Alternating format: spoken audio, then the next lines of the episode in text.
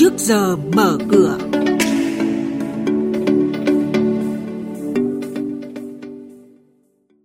Thưa quý vị và các bạn, những thông tin chính sẽ có trong chuyên mục trước giờ mở cửa hôm nay là ngân hàng nhà nước chào thầu tín phiếu với quy mô nhỏ hơn. Ủy ban chứng khoán nhà nước sẽ sửa quy định về chỉ tiêu an toàn tài chính. Cổ phiếu ngành nước hấp dẫn nhưng không dễ đầu tư. Và ngay sau đây là thông tin chi tiết. Vâng thưa quý vị và các bạn, Ngân hàng Nhà nước liên tục chào thầu tín phiếu với quy mô nhỏ hơn khối lượng được đáo hạn trong 9 phiên gần đây. Số tín phiếu vẫn được chào với kỳ hạn 7 ngày, lãi suất 2,25%.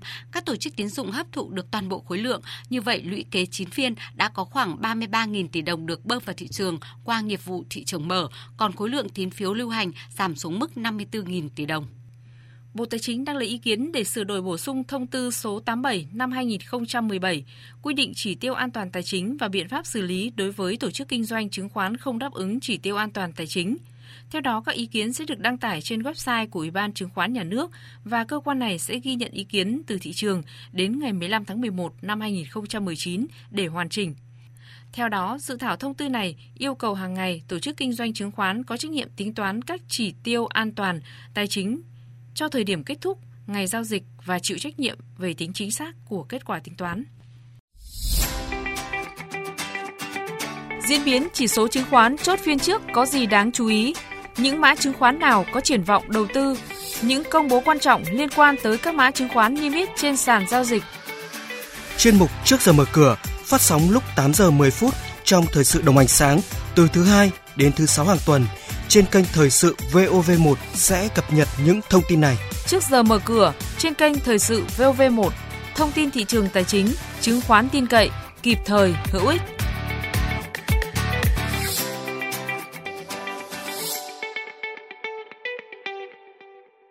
Thưa quý vị và các bạn, cổ phiếu ngành nước hấp dẫn nhưng không dễ để đầu tư. Theo phân tích của các chuyên gia, vì nước sạch là mặt hàng thiết yếu trong sinh hoạt và sản xuất, kinh tế càng phát triển thì tốc độ đô thị hóa càng cao, nhu cầu sử dụng nước sạch sẽ ngày càng tăng.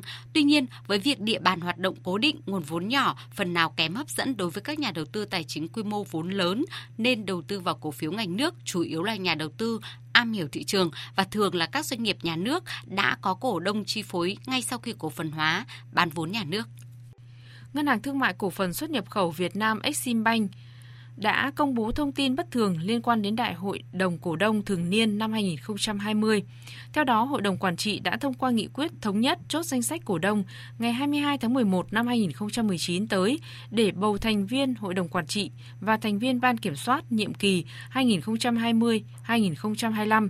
Đây là động thái bất ngờ vì năm 2019 còn chưa kết thúc và đại hội cổ đông bất thường của ngân hàng này hồi tháng 6 còn bất thành, chủ yếu xoay quanh vai trò của một số thành viên viên trong hội đồng quản trị của ngân hàng này.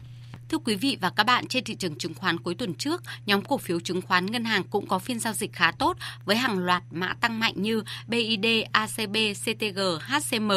Nhóm bất động sản xây dựng giao dịch có phần khá sằng co.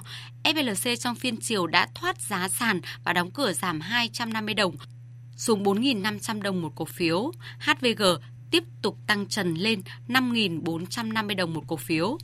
Kết quả, thanh khoản toàn thị trường trong phiên cuối tuần trước khá tốt với giá trị khớp lệnh ba sàn đạt 4.300 tỷ đồng. Điểm tích cực còn đến từ khối ngoại khi họ trở lại mua dòng 380 tỷ đồng trên toàn thị trường, góp phần củng cố tâm lý nhà đầu tư. Đóng cửa phiên giao dịch cuối tuần trước, VN Index tăng lên 1.015,59 điểm, HNX Index tăng 105,75 điểm và chỉ có Upcom Index giảm nhẹ xuống 56,19 điểm và đây cũng là mức khởi động thị trường trong phiên giao dịch sáng nay.